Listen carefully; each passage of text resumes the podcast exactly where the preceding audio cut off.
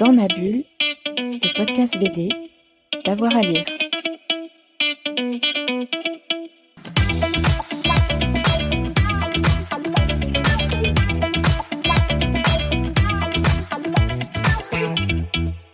Bonjour à tous et à toutes, bienvenue dans ce nouvel épisode de Dans ma bulle, votre podcast 100% BD avec avoir à lire. Aujourd'hui, pas de BD, mais euh, du cinéma avec un film euh, qui vient de sortir sur euh, les écrans qui s'appelle Les Inséparables hein, par les auteurs de Toy Story avec notamment les voix d'Eric Judor hein, pour ceux évidemment que vous, qui connaissent, on connaît tous, et puis Jean-Pascal Zadi, Anna Girardot ou Chris Marquez. Et il se trouve que Jérémy Degrusson, le réalisateur des Inséparables, est au micro de Fred Michel. Il évoque euh, pour nous ce film d'amitié et d'aventure enchanteur à la fibre épique. Bonjour Jérémy. Bonjour. Alors, qu'est-ce qui vous a plu dans, dans ce scénario des Inséparables? Alors voilà, donc c'est un, scénario euh, qui a été écrit euh, par Alex Sokolov et Joel Cohen, qui sont des auteurs américains qui, avaient écrit le premier Toy Story. C'est pour ça qu'on les producteurs mettent ça sur la, sur la fiche, mettent ça en avant. Mais en fait, euh, bah, au-delà de ça, c'est surtout que. Euh, j'ai discuté avec l'auteur, même si le script on l'a un petit peu adapté depuis, mais. Euh, oui, c'est vraiment des, New-Yorkais. Et quand ils étaient enfants, leur leur aire de jeu, c'était Central Park. Et ils allaient dans ce. Il y a vraiment un petit euh, théâtre de marionnette qui s'appelle le Swedish Theatre, euh, qui est à Central Park, et je pense qu'ils y allaient en tant qu'enfants. Et ils sortaient de là, ils s'imaginaient des aventures dans, dans, Central Park. Et, c'est vraiment. Euh, donc quelque chose qui nous a plu. Et moi, ce que j'aime bien, c'est ce côté, surtout pour Don, c'est un rapport avec l'enfance. Hein. Quand, on, quand on est enfant, en fait, notre monde est assez réduit parce que c'est le monde qu'on connaît. Donc c'est un peu notre chambre d'enfant. Ici pour Don, c'est le théâtre avec ses livres.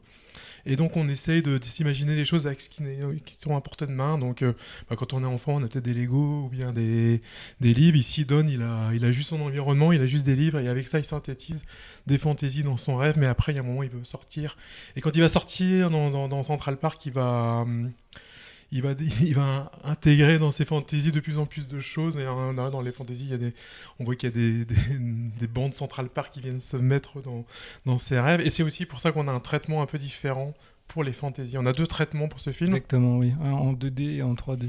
Oui, alors il y a deux traitements, donc en 2D, parce que euh, Don euh, est inspiré de ses livres, donc ça paraissait normal que... Et au fur et à mesure que ça avance dans le film, au fur, au fur et à mesure le rêve devient de plus en plus 3D. Mais on voulait aussi, bah, simplement pour une question de compréhension et de lecture du film, parce que c'est un peu un concept méta, un peu comme on dit, euh, on voulait que ça soit vraiment clair et, limpide pour, euh, aussi pour le, jeune public, comme pour les, pour, aussi pour, le, pour les adultes aussi. Et puis, bien évidemment, on peut dire que c'était un effet de mode, parce qu'on le voit dans Spider-Verse ou bien dans, dans, dans le chapeauté, mais je dirais que, enfin, en tout cas, dans notre film, c'est pas qu'un effet de style, c'est vraiment quelque chose qui est euh, justifié au niveau de la narration. Donc, c'est vraiment, pas voilà, je, comme je l'expliquais avant. C'est ce que vous disiez en fait. Il y a quelque chose de méta. Il y a un empilement d'histoire aussi dans, dans l'histoire. Oui. Euh, Et de personnages, de personnalités. Oui, c'est par méta, c'est méta, c'est plutôt parce que voilà, il, il, s'imagine, euh, il a un point de vue en fait. Il voit, Don voit le monde euh, d'une façon très très unique et, euh, et il voit ça avec son imagination. Donc c'est vrai que c'est un, un, film qui parle d'imagination et l'imagination c'est quand même quelque chose de personnel, c'est quelque chose. Chacun, chaque individu a une façon de voir le, le monde. Hein, donc chacun voit comme ça. Et lui, il le voit comme ça. Mais c'est un formidable appel à l'imagination. Hein. Oui, mais voilà. Alors, je vais faire un petit.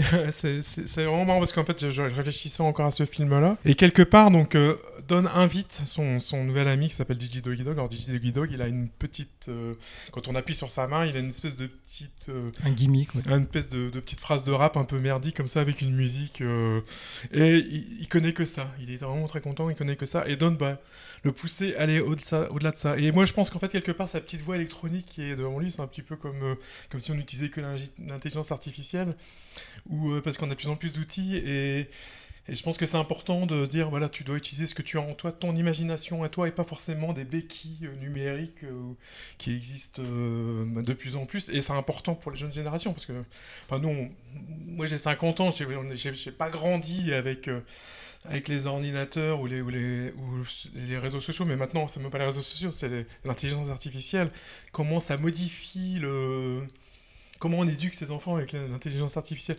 Et j'ai l'impression bah, que ce film ne répond pas forcément à cette question-là, mais simplement euh, le message c'est de préserve ton préserve ton, ton, ce que tu as dans ton cœur. Dans, essaye de, de, garder cet esprit d'enfant, cette façon de voir comme un enfant, mais même quand tu es, quand es adulte. Ce que je dis souvent, c'est des fois quand j'ai un public que d'adultes, quand je montrer le film, par exemple comme Annecy, je dis, bah voilà, ce film euh, doit aussi parler à votre enfant intérieur. Votre enfant intérieur, il est toujours là, et de temps en temps, il ressort. Et n'hésitez pas. Et n'hésitez pas, voilà, c'est ça. C'est vraiment important parce que, évidemment, avec le, quand on devient adulte, on devient un peu plus cynique, un peu plus désabusé, et on oublie un petit peu des fois comment on voyait le monde quand on était petit. Alors, on était naïf, hein, peut-être. Hein, mais... Oui, il y a un peu de candeur aussi dans le personnage de, de Don, qui lui donne cette, bah, cette oui, énergie. Mais moi, je trouve ça chouette d'avoir des personnages candides euh, qui sont prêts à, à, à, découvrir le monde comme ça et de ne pas forcément se dire que le monde est, le monde est fermé et et qu'il s'en fout des trolls ou il s'en fout de, des quand dirait-on, c'est lui, il a, il a sa vision et il suit sa vision. Il sort, il n'hésite pas à sortir de sa zone de confort pour que la magie opère.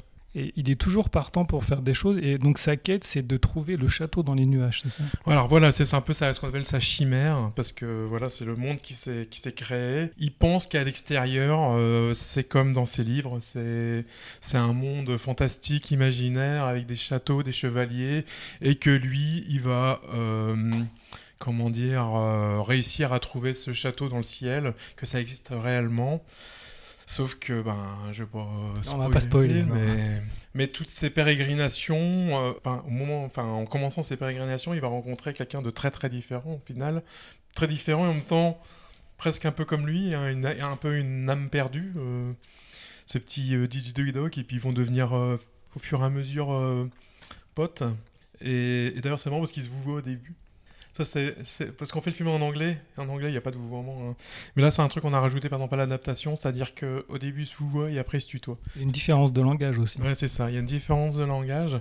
Alors, c'est marrant parce que DJ Doggy Dog, il dit Je m'appelle DJ Doggy Dog, mais DJ, ça veut rien dire pour Don. Il connaît pas, c'est pas son univers.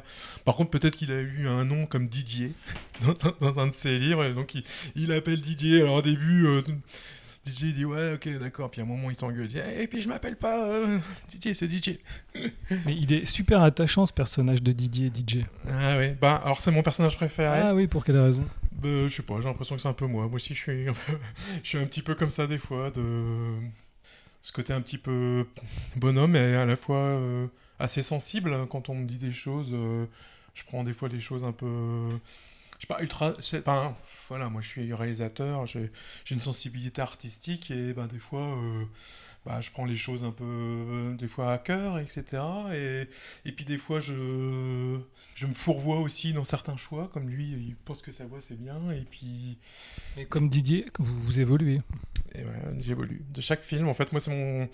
Là, Les Inséparables, c'est le quatrième long métrage que j'ai eu la chance de, de réaliser. Chaque film, j'essaye de, de, de, pousser le truc. Et puis, bah, alors, je fais pas tout, tout seul, hein, c'est toute une équipe. J'ai des, des superviseurs, des directeurs artistiques qui me poussent aussi pour euh, qu'on qu pousse euh, plus loin le, le, truc. Là, par exemple, là, le, traitement des, des, des, des fantaisies, euh, bah, c'était une proposition du, du directeur artistique. Euh, et genre, on a rebondi dessus et on a, on a, on a lancé le truc, quoi. C'est un travail d'équipe comme dans le film, en fait. Ah oui, c'est un travail d'équipe. Hein. Oui, de toute façon, oui. Hein. Surtout en animation, hein, c'est pas genre j'arrive, fais ci, fais ça.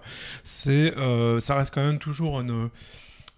C'est très. Enfin, c'est une, collaboration avec beaucoup de talent euh, dans tous les sens. Et il y a des choses, il y a des discussions euh, simplement aussi euh, d'un point de vue production de est-ce que ça on peut le faire ou on peut le faire différemment pour que ça, puisse se faire au niveau des budgets. Euh, c'est aussi discuter avec les équipes et des fois il y a des idées. Enfin, c'est savoir que un long métrage comme ça, mais c'est des, dizaines de milliers de décisions dans tous les sens. Moi, je prends pas, je peux pas les prendre toutes.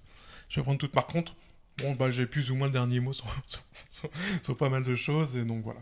On peut rappeler aussi que le, le studio N-Wave est un studio belgo-français, c'est ça? Euh, N-Wave, c'est un, un studio belgo-français franco-belge parce qu'il y a des, enfin, des fonds. Mais à la base, il est, il est belge, on va dire. Il est belge, mais maintenant, donc, il y a des, des, des- des nouveaux investisseurs qui sont là, donc notamment euh, Mathieu Zeller qui est français, mais qui vient très souvent nous voir à, à Bruxelles. Et par contre, sur Inséparable, effectivement, euh, donc le budget, il y a eu un apport de, de, de l'Espagne avec euh, a Contra la Corriente, je le dis en, en espagnol Si. et euh, qui euh, eux aussi vont sortir le film. En fait, c'est des distributeurs, producteurs qui ont investi dans, dans le film. Et je pense qu'évidemment, Don Quichotte va, va, va- devrait bien résonner dans le milieu, milieu hispanique et ça va sortir en, en Espagne en février. J'ai pas la date exacte, mais euh, il va falloir que je révise un peu mon espagnol si je veux aller faire une première par là-bas. Bah, Justement, vous parliez de Don Quichotte. Moi, ce qui m'a plu là-dedans, c'est qu'on voit que Don Quichotte, c'est un personnage intemporel, alors qu'il a 500 Ben, ans. en fait, il faut se rendre compte que Don Quichotte, c'est le premier, ce qu'on appelle le premier roman moderne. Ah bon, on peut dire il y a le roman de Renard qui était fait encore avant, etc. Mais c'est euh, Moi, ça m'a fait plaisir de le revoir dans un film. Dans un voilà, c'est parce que c'est l'histoire originale, c'est la matrice originale de tout ce qu'on voit maintenant dans les films. C'est la quête, la base. ouais. c'est la, c'est la base, c'est la base. Après, donc nous, on a, on a réadapté le, le Don Quichotte pour le mettre à, à, comment dire, pas à niveau, mais je veux dire que ça soit plus compréhensible aussi pour, un jeune public. Puis bon, bah après, euh, Don Quichotte, après on le relit là maintenant, c'est comme 700 pages, je sais plus combien. C'est, c'est, puis c'est un langage assez. D'ailleurs, c'est marrant parce que dans la version originale du script, il y avait encore quelques phrases de de Don Quichotte. Mais là, ici, c'est marrant parce que j'ai, moi, j'ai inséré par contre quelques phrases de, de- de Shakespeare ou des choses comme ça. C'est-à-dire que, parce qu'en fait, voilà, c'est, assez connexe. hein. Voilà, Shakespeare, euh, Cervantes.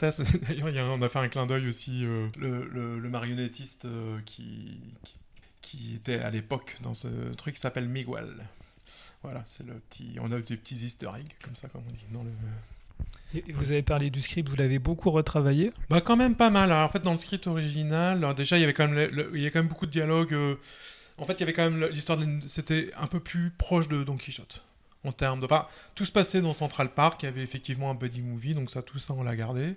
Il y avait des moments de fantaisie, euh, sauf que bah, des fois les trucs de fantaisie ont un peu modifié parce que par rapport à la faisabilité ou des choses comme ça. Il y avait quand même la motivation de, Don qui a été modifiée parce qu'avant il cherchait sa dulcinée, la comme dans le Don Quichotte et on trouvait que bah, maintenant en 2023 c'est moins c'est moins bien et le personnage de Digi Doggy Dog c'est un petit nounours policier à la base. Et moi j'ai proposé, c'est pour ça que je me sens proche de ce personnage parce que c'est un, de mes apports personnels sur le, script. Je trouvais que c'était plus contrastant d'avoir le, mélange entre ce côté très classique de, Don Quichotte et la modernité d'un petit personnage très urbain. Puis qui maintenant, euh, c'est- notre vie quoi. Voilà. Donc Digi Doggy Dog c'est nous maintenant et, Don Quichotte c'était un petit peu personnage du, passé mais qui au final montre une jeunesse et une vigueur euh, créative euh, hors norme qui est toujours d'actualité. Mais oui, vous, parliez de Central Park, mais il y a beaucoup de nature dans, dans le film, mais aussi beaucoup de villes à travers la ville de New York. Ouais, alors euh, New York, c'est vraiment une ville qui est géniale. Alors, bon, évidemment, on a choisi New York parce que le, le script original se passait là, mais on a décidé de le garder parce qu'on aurait pu transposer l'histoire peut-être, euh, je sais pas, à Bruxelles, ou je ne sais pas. hein. Mais euh, bah déjà, c'est une ville un peu monde, donc c'est vraiment une ville que tout le monde connaît. C'est- on voulait pas trop garder le côté américain pur de, de, de, de- de- de New York. D'ailleurs, on n'a pas mis de drapeau ou des choses comme ça. C'est un peu une ville un peu universelle. Et, mais par contre, on a, on a quand même gardé ce- cet esprit de. C'est une forêt et à l'horizon, c'est des buildings en fait. Donc c'est vraiment. euh, le passage dans les buildings, dans la rue, il est fantastique. là. Ah oui, alors ça, c'est euh, c'est beaucoup de travail. On aurait aimé la faire encore un peu plus longue, mais là, voilà, on n'a pas pu. euh, C'était. Voilà, des fois, on doit faire des choix. Mais euh, ouais, ouais, là, on a vraiment. euh, on, a fait un peu, un peu plaisir et en même temps un petit peu mal pour le faire. Mais voilà, on est très content que ça soit. On a essayé de cadrer tout pour que ça soit chouette et bien. Et qu'on comprenne. En fait, moi, j'étais une fois dans ma vie à New York, euh, j'étais bah, justement en 2000, le- un, an, un an avant le- le World Trade et, j'ai été, j'ai été saisi parce que j'avais été à d'autres endroits aux États-Unis mais c'était plus Nouvelle-Orléans ou comme ça mais là j'étais saisi par ce par le- la, la- ce côté gigantesque des buildings enfin, comment on est écrasé par, par, par ce truc là et je voulais essayer de retranscrire ça dans, dans, dans le film et je pense qu'on le sent bien quoi. C'est réussi, oui. ouais bon merci Les Inséparables, c'est aussi une histoire et avant tout d'amitié. Voilà, d'amitié. De, on grandit avec ses amis. Et moi, ce, qui- ce que j'ai noté dans le film, c'est qu'il y a très peu d'adultes. Alors ouais, effectivement, il y a très peu d'adultes où les adultes sont un petit peu très caricaturaux. Bon, même les humains sont toujours euh, très catu- caricaturaux. hein. Donc on a un policier qui est un petit peu euh, comme un taron, quoi, on va dire, comme, di- comme diraient mes garçons. Euh, et puis il y a évidemment les, protagonistes, enfin les, antagonistes, les, voleurs de marionnettes qui sont un petit peu des, Moi, l'idée, c'était un peu des gens qui avaient essayé de percer sur, euh, en influenceur, puis ça n'avait pas marché. Et donc, ils ont essayé de trouver un autre business, quoi. En gros, c'est ça, euh, ça le truc. Et puis, ils sont tellement des sales gosses que. Qui, enfin, même. Enfin, voilà. C'est, des, des, bah, des jeunes adolescents, enfin, genre, mais bon, c'est. Voilà, des caricatures. En tout cas, ça m'a beaucoup plu cette idée de mettre en avant les enfants et pas les adultes qui, sont, qui ont des rôles subalternes. Oui, ben voilà, c'est. Après, ouais, les, les méchants, c'est plutôt des adolescents, je dirais, hein, mais bon. euh, Oui, non, j'aime bien, c'est une histoire de- de- d'enfants. Et puis je pense que même dans les. Alors c'est marrant parce que dans les marionnettes, quelque part, y a... on ne sait pas si c'est des enfants ou des adultes, ils sont pas vraiment d'âge. hein, Exactement. Euh, mais j'aime bien euh, ce côté. Enfin, je, continue avec les marionnettes, mais il y a un truc que je suis assez content qui n'était pas non plus tellement disponible, pas tellement présent. À la base, c'est ce côté petite troupe. Petite troupe de théâtre, comme petite. où ça peut être aussi transposé comme c'est genre c'est la classe, où c'est où c'est ton travail, où il y en a toujours un gars qui va se la péter et qui où il y a des suiveurs, et puis il y en a toujours qui sont euh, un peu pas du tout dans ce truc-là, des, des outsiders, je sais pas comment on pourrait dire en français, des. Et donc ça reste quand même toujours un modèle qu'on peut transposer euh, un peu partout et je pense que ça parle beaucoup euh, à tout le monde et puis c'est marrant de voir euh, comment ça peut se modifier évidemment avec l'histoire et les événements. Et les, des fois, les, ceux, qui, ceux qui ont que de la gueule, bah, c'est que de la gueule, comme on dit. voilà. On le voit bien dans le film. hein. Ah mais voilà, parlant de que de la gueule, c'est euh, Chris Marquez. Oui, oui, c'est vrai que son personnage, il est particulier aussi. hein. Ah ouais, non, non, c'est chouette. Bah alors, c'est vrai que. bah, alors, Chris Marquez, on avait travaillé. je, je- je vais rebondir sur euh, Chris Marquez. On avait d'abord travaillé euh, parce que je voulais faire un truc un peu Broadway euh, un moment dans, le film. Et donc, on a des très bons animateurs, mais il arrive un moment où euh, on a besoin d'un chorégraphe, quoi. Et donc, euh, Mathieu Zeller, le producteur, nous a, m'a proposé de travailler avec, Chris. Et puis, il a dit, ouais, bingo, etc. Et c'est chouette, on s'est fait des calls, on a discuté. Et donc, c'était comme une, grosse séquence de 5 minutes. Et c'était surtout bah, un gros, gros climax, quoi, vraiment une des plus grosses séquences du film. Et euh, bah, c'était génial parce qu'en fait, en deux minutes, on parlait le même langage. Quoi. C'était, euh, on parlait de. Enfin, je veux dire, la danse et l'animation, c'est. C'est vraiment des- des- des- un langage très commun. on a un langage commun de, de parle de posing, de timing, de, choses comme ça. la même réflexion, oui. Ouais, c'est vraiment la même réflexion. Et puis évidemment, donc euh, comme euh, Chris il fait de la mise en scène aussi, euh, ben voilà, on était. Il y a une forme de séquençage aussi. Ouais, voilà. Enfin, je dis Chris et Jacqueline parce qu'il travaille euh, avec, son, avec son épouse. Et euh, non, non, c'est vraiment chouette. Et puis, enfin, c'est une expérience que j'ai adoré, quoi. Et alors donc, j'ai rebondi là-dessus. Et de fil en aiguille, euh, on s'est dit, tiens, euh, il y a peut-être euh, un personnage que Chris pourrait faire. Sauf que bon, c'est pas le héros parce que bah, déjà Chris il n'avait pas encore fait sa voix, il n'avait pas encore fait de, de- de voix, donc on allait pas euh, mettre le personnage principal là-dessus. Mais on avait un chouette personnage assez, on avait un personnage assez truculent. Et euh, mais bon, c'est un petit peu un, le prétentieux, quoi, le Alfonso. Et Chris, il a adoré, il dit Ouais, bingo, j'y vais. Et puis, c'était vraiment très très chouette parce qu'il a. Il, a, il s'est vraiment composé un personnage, enfin il en parlera. hein, Ouais, c'est le cliché de, de l'Hidalgo. Ouais, c'est ça, de Hidalgo, pas de Anne Hidalgo, de de, Hidalgo. de l'Hidalgo espagnol. Le vrai. Et, et donc lui, il a sa référence, il, il en parlera tantôt. Et ben, moi, simplement, ce que j'ai vu, c'est j'ai donc j'ai assisté au doublage euh, et vraiment, il a une physicalité qui doit provenir de, la danse.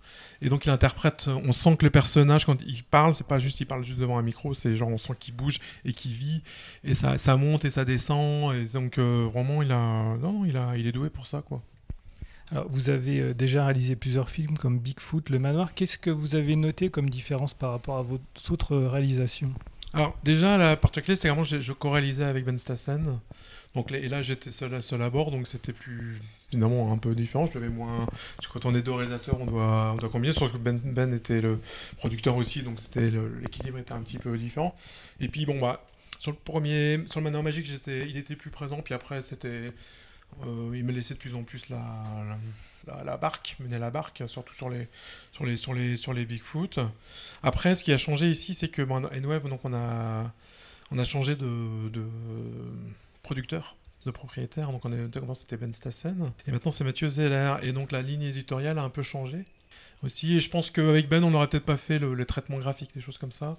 Que Mathieu était plus friand de ce genre d'expérimentation et donc. Euh, voilà, bon, euh, puis bah, moi ça me permet aussi de plus m'affranchir, de plus d'explorer euh, des choses personnelles aussi dans, dans les films. Donc, euh, puis bah moi je pars du principe qu'à chaque fois, chaque nouveau projet, on doit se transcender, essayer d'améliorer. la, la, donne est toujours un peu différente. Ici là, moi je vais travailler encore sur un nouveau film. Là, j'ai déjà démarré depuis 2-3 mois un film qui va s'appeler. Déjà, ah oui, vous êtes Ah parti ouais. sur autre chose. Ah ouais, ouais. Vous enchaînez. Bah, c'est parce qu'en fait, on, moi- moi, on travaille en studio, hein, donc on a des artistes qui sont là, et donc euh, même si on a d'autres projets aussi qui sont qui sont en développement, et donc voilà, on a on a plein de, de projets super excitants. Et je travaillais sur un film de chien qui va être assez marrant. Toujours dans les chiens, dans le registre des chiens. là. Ouais, mais le, ouais, mais là, c'est non, il y a quelque chose de non, non, c'est on va on va on va c'est la première fois qu'on va pousser la comédie là, vraiment parce que bon, là, les inséparables, c'est c'est pas vraiment une comédie, hein, c'est plus enfin, c'est une com- comédie d'aventure avec du cœur. Voilà, c'est comme ça que je, je C'est un beau résumé. oui. Et là, euh, on va faire aussi ça, mais en poussant un peu plus le curseur, mais à fond sur la comédie. Mais il restera quand même du cœur, ça va parler de beauté intérieure et tout ça. Donc euh, voilà. Alors avant de terminer, j'aimerais te parler de quelque chose aussi, c'est l'importance de la musique. Ah oui, alors ça c'est. Alors donc vous avez bien aimé la musique, oui. Oui, j'ai bien aimé en particulier la reprise des, des Pixies. Alors on a la chance de travailler donc euh, avec un groupe belge qui s'appelle les Puggy. Euh, qui, sont- qui m'ont sorti bientôt un album, je fais une petite promo. Non mais en fait ça fait, on avait moi j'ai travaillé avec eux sur euh, les deux Pigfoot et euh, ils sont vraiment très très bons. C'est un groupe de pop mais en même temps ils sont capables de faire, ils ont une formation de jazz et ils, peuvent faire aussi un orchestre philharmonique et tout ça. Donc c'est vraiment des des, des, des, des, musiciens vraiment complets. Et donc d'habitude la musique en général on la fait plutôt tard dans, dans le moment du film. Et là comme ça faisait longtemps qu'on les connaissait, on les a contactés assez tôt dans le process. Et j'ai dit bon bah voilà, euh, je veux du philharmonique parce qu'il y a des moments de, de épiques. euh, Je veux du jazz ou du Lalo Schifrin parce qu'il y a des moments un peu dans, dans la ville de New York. Et je veux du rap. hein, Et je veux du Broadway. Et je veux du. Et puis le producteur dit ah moi j'aimerais aussi avoir une, une cover, enfin de, de, de Pixies. Et donc voilà on est Super la cover. ah ouais, non. Et donc on a, on a, on a, on a vraiment euh, travaillé très, très, très, très proche avec la- les, les, musiciens et pour l'écriture de des chansons et euh, ouais les Pixies ils ont vraiment euh, on a discuté un petit peu bon ils ont testé avec euh, avec des chœurs d'enfants c'est vraiment ça donne parce que c'est ça qui est chouette c'est qu'à la fois c'est du Where is my man ça parle un peu de la, folie c'est pas que pas dans le sens mauvais du terme mais le fait qu'il y ait des chœurs d'enfants, ça, ça, je sais pas, ça, c'est genre, ça, c'est Pixies pour la famille, quoi. Bon, très bien, merci Jérémy. Je rappelle que le film sort le 13 décembre. À bientôt. Voilà, merci. Voilà, on est sûr que maintenant vous allez courir pour découvrir ce film au cinéma. On se retrouve très vite pour un nouvel épisode de Dans ma bulle. Bonne journée à tout le monde. Dans ma bulle, le podcast BD, d'avoir à lire.